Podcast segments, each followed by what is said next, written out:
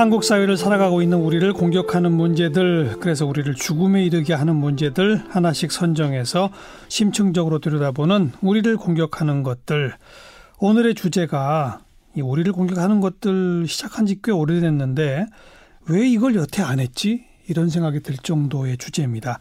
바로 산업재해, 특히 사고성 산재. 며칠 전인 지난 21일 경향신문 일면을 빼곡하게 채웠던 1200명의 이름 보신 분들 있을지 모르겠어요. 일면의 그 이름들 지난해부터 올해 9월 말까지 주요 5대 사고로 사망한 노동자들의 이름을 전부 그렇게 실었답니다. 매일 하루 한 명이 떨어져 죽고 사흘에 한 명이 끼어서 죽는다는 사고성 산재 오늘 이 무서운 이야기를 한번 해보겠습니다. 경향신문의 김지환 기자, 노동건강연대 박혜영 노무사 두 분 어서 오십시오. 안녕하세요. 네, 안녕하세요. 네. 김지환 기자, 경향신문이 참 대단한 결정을 한 거예요. 일면 밑에 광고도 없애버리고, 그죠? 네, 하여튼 뭐 국장이 최종 결정은 하셨는데요. 어, 이런 결정을 한 이유가 뭐였죠? 뭐 잘 아시겠지만 이제 한국이 OECD 회원국 중에서 이제 산업재해 사망률 1위라는 불명예를 안고 있습니다. 그래서 매년 사고와 질병으로 한 2천 명 가량이 사망을 하고 있는데요. 하지만 이제 이 통계 숫자라는 게 너무 추상적이라서 피부에 사람들에게 잘 와닿지가 않습니다. 예, 그래서 예. 왜 노동자가 일하다 죽었는지 잘 알려지지도 않고 보도가 된다 하더라도 단신 처리되고 이제 금세 잊혀지고 있어서요. 이렇게 좀 파편화되고 기억되지 못하는 죽음 을 좀 한데 모아서 보여주면서 노동자들의 죽음에 대해서 좀 우리 사회가 너무 좀 무뎌진 거 아닌가 예, 이런 예. 뜻을 좀 담아 보려고 했습니다. 박혜영 노무사 그날 신문 딱 펼치고선 느낌이 어땠어요? 저는 신문 펼치고 일단 그 성 말고는 다 동그라미였잖아요. 네. 그래서 그분들이 어떤 삶을 살았을까 이런 상상을 좀 했었고 그리고 떨어짐, 끼임 이런 단어들이 되게 무심하게 적혀 있어서 예, 예. 좀 많이 울었어요. 네. 음. 여기 지금 사고성 산재라는 용어를 썼는데 네. 그냥 산업재해하고 사고성 산재하고 어떻게 기준이 되는 거예요? 달라지는 거예요? 그러니까 일반적으로 이제 산재 사망이라고 하면요, 이제 크게 사고와 질병으로 나뉠 수 있는데요. 음. 사고성 사망재는 뭐 약간 표현이 어려워서 그런데 이제 우리가 언론에서 종종 접하는 뭐 추락사나 끼어서 죽는 협착사 뭐 이런 걸 말합니다. 그래서 21일자 신문 일면에는 아까 말씀하신 대로 떨어짐, 끼임, 깔림, 뒤집힘, 부딪힘, 물체 맞음, 맞음 등 이제 5대 사고 유형만 추려서 1,200명을 정리를 했습니다. 그래서 예. 그 시기는 지난해 1월부터 올해 9월 말까지였고요. 이제 같은 기간에 중대재해 사망자는 사실 총 1,692명이 보고가 됐는데 음. 예, 요 구체적인 사고 내용은 이제 저희 그 경향신문 interactive 사이트 그 매일 김용균이 있었다라는 아카이브가 있는데 거기서 이제 그 노동자 아이콘을 클릭하시면 구체적인 예. 사고 내용을 보실 수가 있습니다. 그러니까 간단히 산업재해 그러면 사고 아니면 질병 둘 중에 하나군요. 네, 그렇습니다. 어, 이제 질병을 뺀 사고가 연간 몇 명? 음, 연간 이제 하, 루에 세 명꼴로 해서 천. 명 정도 된다고 보시면 됩니다. 이게 늘어나고 있는 거예요. 줄, 그나마 줄은 들고 있는 거예요. 그 최근 뭐 노동부 통계는 이제 그, 그 산재보험을 이제 인정된 걸 기준으로 통계를 잡는데요. 이제 예. 최근 통계를 보면은 뭐 크게 줄거나 뭐 그런 추세에 있지는 않습니다. 사실 예. 거의 한결 같다고 보시면 돼요. 예, 뭐, 뭐 똑같아요. 작게는 줄거나 늘어서 그거에 의미를 부여하시는 분들이 있는데 음. 일단 수치로 보면 너무 절대적으로 많이 돌아가시고 계셔가지고 예, 예. 드러나지 않은 죽음이었던 거죠 사회적으로. 5대 사고가 떨어짐, 깔림, 끼임, 뭐 물체에 부딪힘, 뭐 이렇게 지금 표현하셨어요. 그죠? 네, 네. 그 중에 제일 많은 건 아무래도 추락사입니다. 떨어짐. 네, 네. 대부분 건설 현장, 건설 현장이 그 압도적으로 많은 편입니다. 제조업에서는 아마 끼임이나 뭐 이런 게 네, 많겠죠. 맞습니다. 예, 그러니까 맞습니다. 건설 같은 경우에는 이제 사고 사망자의 60%가 이제 추락사입니다. 음. 네. 그게 사실 일종의 뭐 안전 벨트라고 할까? 그것만 있어도 이 막을 수 있는 거잖아요. 안 그래요? 아 근데 이게 좀 어려운 문제인 것 같은데요. 예. 좀 외국 사람들이 한국의 사망 사건들을 보면 되게 신기해 하는데 음. 이렇게 경제 수준이 높은 나라에서 아직도 그런 사고가 발생한다는 거야? 이렇게 그러니까요. 질문하거든요. 그러니까요. 그러니까 진짜 말씀하신 대로 벨트 이런 문제도 되게 중요하고요. 그리고 한국 사회에서 특히 또 볼 문제는 아 너무 책임 없는 사람들, 힘 없는 사람들이 그 현장에서 일을 이제 많이 하게 돼요. 예, 예. 그러니까 예를 들면 제가 아 이게 되게 힘- 위험해요. 이것 좀 고쳐주세요. 이렇게 말을 하더라도 사장이 힘이 없어. 음. 그래서 위로 올라가고 올라가야 되는데 그 전에 사고가 나거나 말하는 사람이 잘리거나 둘 중에 하나거든요. 네, 그러니까 네. 개선을 하면은 참 좋을 텐데 워낙에 고용 구조가 다 다단계 구조로 돼 있다 보니까 개선할 수 있는 여지가 굉장히 많이 줄어들어요. 이게 뭐 위험의 외주와 하청 뭐그 얘기 하시는 거잖아요. 예, 예. 그거 좀 이따 짚고 예. 지금 요 1년에 한 1000명 이상 이렇게 말하는 거는 전부 산업재해로 인정된 건가요? 그렇습니다. 네, 어. 네, 네, 네, 근데 여기서 본인의 부주의하고 네. 그 아무리 주의했지만 사고가 난 거하고 네. 이거 산업재해하고 본인의 부주의하고는 연결이 어떻게 돼요? 예를 들면은 복- 공장 복도에서 자재에 걸려서 넘어졌어요. 음. 그러면 이게 본인의 부주의겠죠? 근데 사람이 지나갈 공간이 별로 없었던 곳에서 네, 넘어진 네. 거예요. 네. 그럼 이건 본인의 부주의일까요? 그러니까 모든 어떤 환경이든 그 사람의 행동은 환경에 영향을 받아요. 그러니까 환경과 구조 속에서 예. 부주의와 함께 겹치는 거겠죠. 예, 예. 어. 예. 근데 당연히 사실은 사람이라서 언제든 실수는 하거든요. 네, 넘어지는 네. 사람도 많고 사람이 기계도 아니고.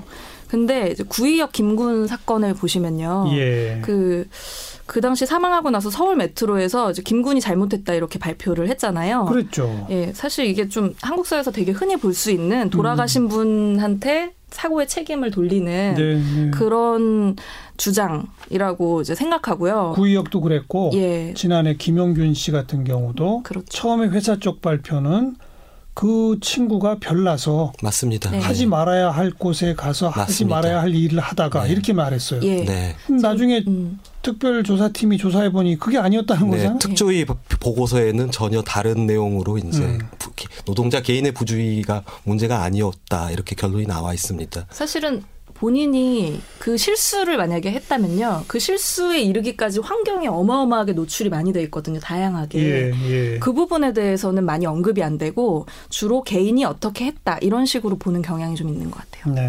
그리고 이제 뭐 물량 도급 같은 경우에는 이제 특- 정해진 시간 안에 빨리 물량을 쳐내야 되니까요. 이제 음. 조선소 하청 노동자 같은 경우에는 이제 안전대가 있더라도 음. 이제 안전대를 걸고 작업할 경우에 이제 작업 속도 면에서 늘어지니까 음. 이제 그 물량을 못 쳐내면 본인은 이제 어쨌든 저 경제적인 그 손해를 입게 되고 이렇게 또 일에 쫓기다 보니까 네. 본인은 이제 하고 싶어도 이제 빨리 물량을 쳐내야 되니까 할 수가 없는 상황이 되는 구조적인 상황도 있습니다. 음. 절대 다수 환경에서 빨리빨리가 진짜 심각하게 작용하고 있는 것 같아요. 위험 그렇죠. 요인으로. 근데 바로 지금 말하는 빨리빨리라고 하는 것을 만들어내는 구조가 지금 표현한 물량 도급 같은 거 그거죠. 네. 네, 그렇죠. 그렇죠? 건설 현장도 마찬가지고 어. 제조업도 마찬가지고. 어. 네. 그러니까 뭐 소규모 건설 현장에서 사망 사고가 제일 많은데요. 이제 그쪽도 빨리 이제 빌라 짓고 빠지고 짓고 빠지고 해야 되니까 이제 공기를 단축해야지 돈이 되니까 이제 그런 것들이 안전히 지켜질 수 없는 구조적인 요인들이 있습니다. 매번 그리고 뭐 지적되지만 그처럼 하도급을 주고 그 하도급 업체들은 또 규모가 작고 예. 그러다 보니 비정규직을 쓰고 안전관리 요원도 없고 네. 뭐 이렇게 되는 거잖아. 네, 그렇죠. 근데 이게 이 수십 년 된 게 왜 안 바뀝니까 도대체가? 너무 오래됐죠. 그러니까 너무 오래돼서 너무 익숙해서 그동안 저희가 더 자세히 안 들여다본 게 아닌가 싶은데요. 그러니까 모든 산업 구조가 지금 다 이런 식으로 어떤 노동자의 처지나 노동 환경을 돌보지 않는 방향으로 이루어져 예. 있거든요. 그게 극단적인 게 건설이랑 제조 현장인 거죠. 예 예. 그 떨어짐, 끼임 뭐 이런 사고 원인별 기사를 쭉 지난번 그 경향신문이 기획 기사로 써낸 거 아닙니까? 네. 근데 김 기자 그거 쭉 취재하고 써가면서 느낌이 어땠습니까? 그러니까 일단 하, 뭐라고 해야 될까 이렇게 특히 저희가 이제 그 노동부 산하에 이제 중대재해가 발생하면 이제 산업안전보건공단하고 이제 노동부 지청이 같이 나가서 음. 재해조사 의견서라는 걸 작성을 하거든요. 재해조사 의견서. 네, 어. 그래서 그 조, 의견서를 저희가 이제 전량 입수를 해서 이제 그걸 입력하는 작업을 하면서 이제 일일이 그 사고를 봤는데. 예.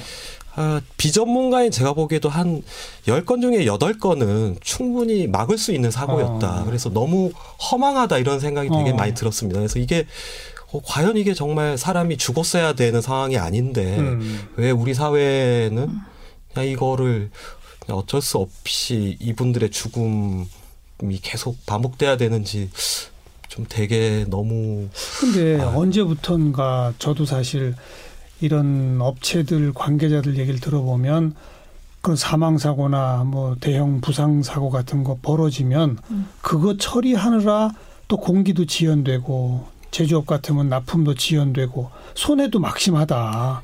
그래서 우리도 최대한 그런 사고 안 나게 하려고 하는 게 참 우리도 참 중요하다. 네. 이렇게들 말은 해요. 네. 그런 말 많이 들으셨죠, 기자님도. 네. 저도 많이 들었습니다. 음. 네. 근데 근데 왜 안 되는 거예요? 그런 말 하는 사람이 원청 소속이 아니었을까요? 주로 대기업들만 그런 말 하죠? 네, 대기업들은 음. 사실 기술도 굉장히 많이 발전해 있고요. 되게 이렇게 포장이 잘 돼 있어요. 근데 실제로 일하시는 분들은 보통 몇 단계 하청에 예. 계신 분들이거든요. 예, 예. 그분들 절대 안 챙겨요. 그분들을 음. 누가 챙겨요? 그냥 소사장 보러 챙기라고 하죠. 음. 그리고 사고 나면 그걸 이제 떼어내는 방식으로 하고 있기 때문에 현장에서 사고가 발생하면 결국 뭐 피해가 많다고 얘기하지만 웬만하면 사람은 잘 안 죽는다 이렇게 얘기하면서 음. 예 그냥 일단 해 가는 것 같아요. 웬만하면 잘 안 죽는데 하루에 세 명씩 죽어요. 예. 그리고 산재 사망 같은 경우에는 이제 은폐하기가 어려운데 일반적인 산재들은 이제 공상 처리하는 어. 식으로 어. 이제 통계에 잘 안 잡히고 그리고 아까 노무사님 말씀대로 사망이야 설마 사망까지 음. 이런 생각들이 네. 있다 보니까 뭐 이제 겉으로야 이제 우리도 손해 본다고 얘기는 하지만 네. 사망은 쉽게 일어나지 않을 거고 나머지는 뭐 음. 공사 크게 다치지 않으면 공상 처리해서 좀 어, 여기 은폐하는 식으로 가고 이렇게 많이 하니까 제도, 그렇죠. 제도적 대안도 사실 이미 수도 없이 저희 방송에서도 했어요. 뭐 영국 등등에서 하고 있다는 기업 살인법. 기업 살인법. 네, 맞습니다. 예. 음. 그다음에 원청의 책임을 기본적으로 강화하자. 네. 뭐 네. 이런 등등의 제도적 대안은 다 나와 있잖아요. 네. 근데 왜 안 돼요? 제가 두 분한테 따질 건 아니지만 저도 묻고 싶네요. 왜 안 되는 것 같으세요? 네, 그뭐 제도적 대안이나 아이디어들이 나와 있는데 이제 그게, 그게 전부 법률 사안이죠. 네. 그 산업 산업 안전법 네. 사안들이 많고 또 법원의 양형 음. 관행도 음. 영향을 미치고요. 음. 네.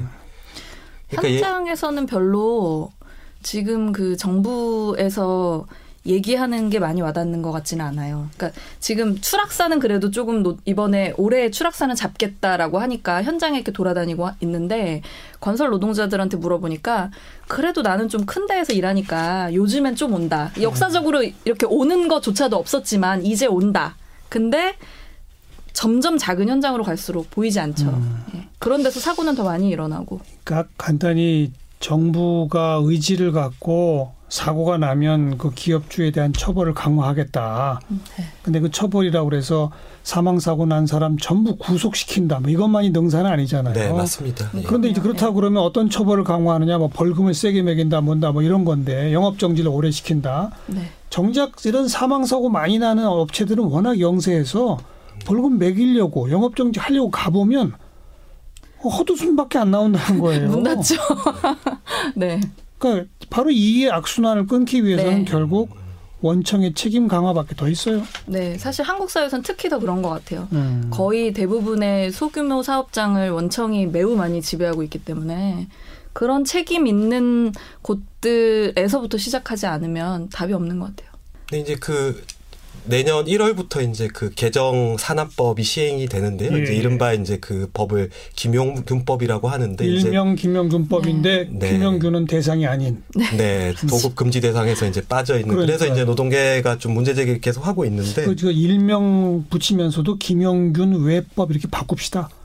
찬성합니다. 그 김용균 네. 씨한테 너무 죄송해요. 그 자꾸 찬성. 그 이름만 갖다 쓰지 본인은 네. 대상도 아닌데 일명 김용균 외법. 음. 근데요.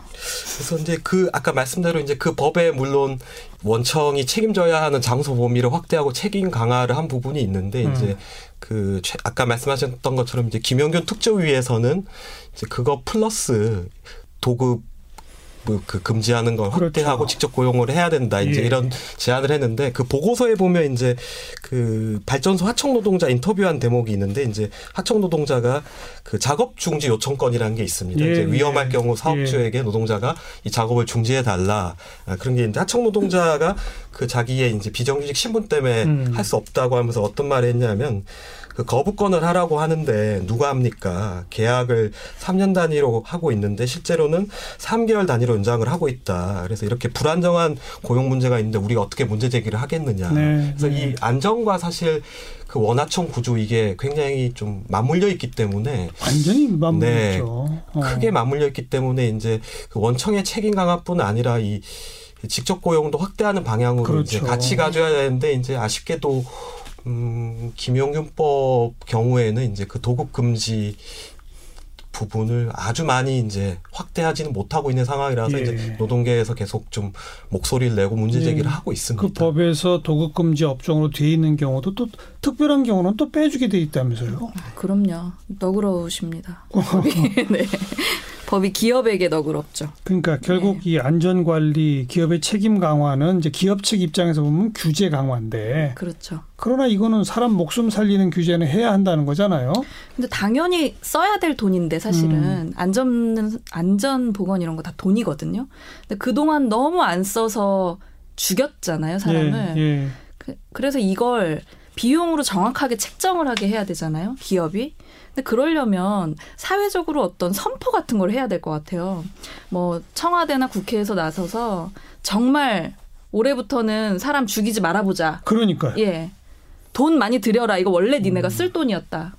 제 개인적인 제안은 사실 그 지금 대통령 집무실에 그 일자리 상황판이라는 게 있지 않습니까? 맞아요. 네, 근데 거기에다가 그, 그 옆에 어. 그 중대재해 상황판도 같이 그렇죠. 좀 설치를 하면 좋겠다. 왜냐하면 저 문재인 대통령께서도 이제 산업재해에 관심이 많은 걸로 알고 있거든요. 그래서 예. 충분히 이제 그런 알겠습니다. 것들 예. 기업의 책임을 강화하는 입법, 법률들이 다 통과돼야 하는데 우리 국회는 어, 딱 까놓고 말해서 기업 편입니다.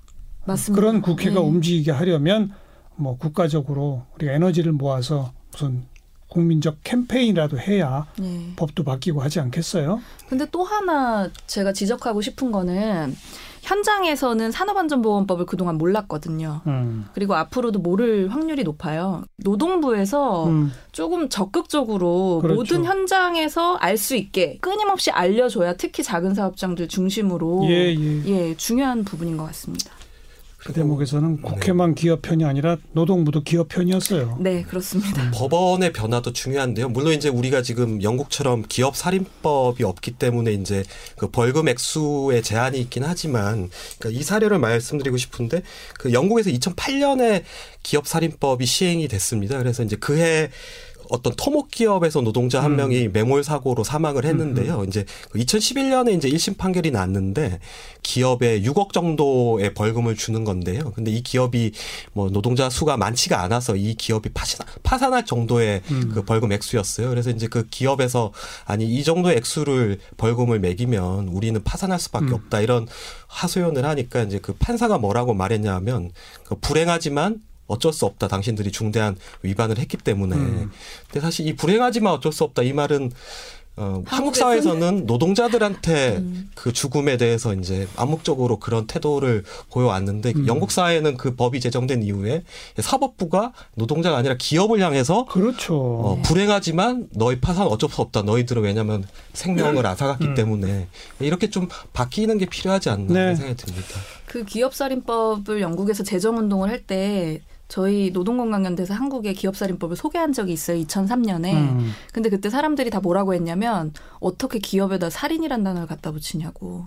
그러니까 기업은 너무 고귀한 거죠. 그러니까 사회적 타살이라는 예. 인식이 없었던 네, 거죠. 그때는 네. 이제 그랬는데 사실 지금은 많이 바뀌었고 이럴 때일수록 또- 딱 확고하게 뭔가 이야기를 해주면 너무 좋을 것 같아요. 2020년 내년을 진짜 국민적 캠페인, 국가적 캠페인의 시기로 한번 삼아 봅시다. 네, 예. 아주 좋습니다. 돈이 중요합니까? 목숨이 중요합니까? 목숨이 중하죠. 이 질문으로 뭐 시작해야 될 것 같아요. 네. 음. 그리고 사실 저희가 일면 제목이 오늘도 세 명이 퇴근하지 못했다 했는데 이제 그거는 이제 죽은 노동자들 이야기인데 사실 그 세 명 그 세 분의 가족들을 생각하면은 뭐 4인 가족 기준이라고 하면 그렇죠. 오늘도 그 12명이 가족을 잃었다가 될 수가 있잖아요. 예, 그러니까 예. 그런 그 돌아가신 분들도 그렇지만 또 남겨진 유가족들의 아픔이나 이런 것들도 그큰 사회적 문제라고 생각을 합니다. 경향신문 김지환 기자, 노동건강연대 박혜영 논무사 두 분 고맙습니다. 네, 고맙습니다. 감사합니다.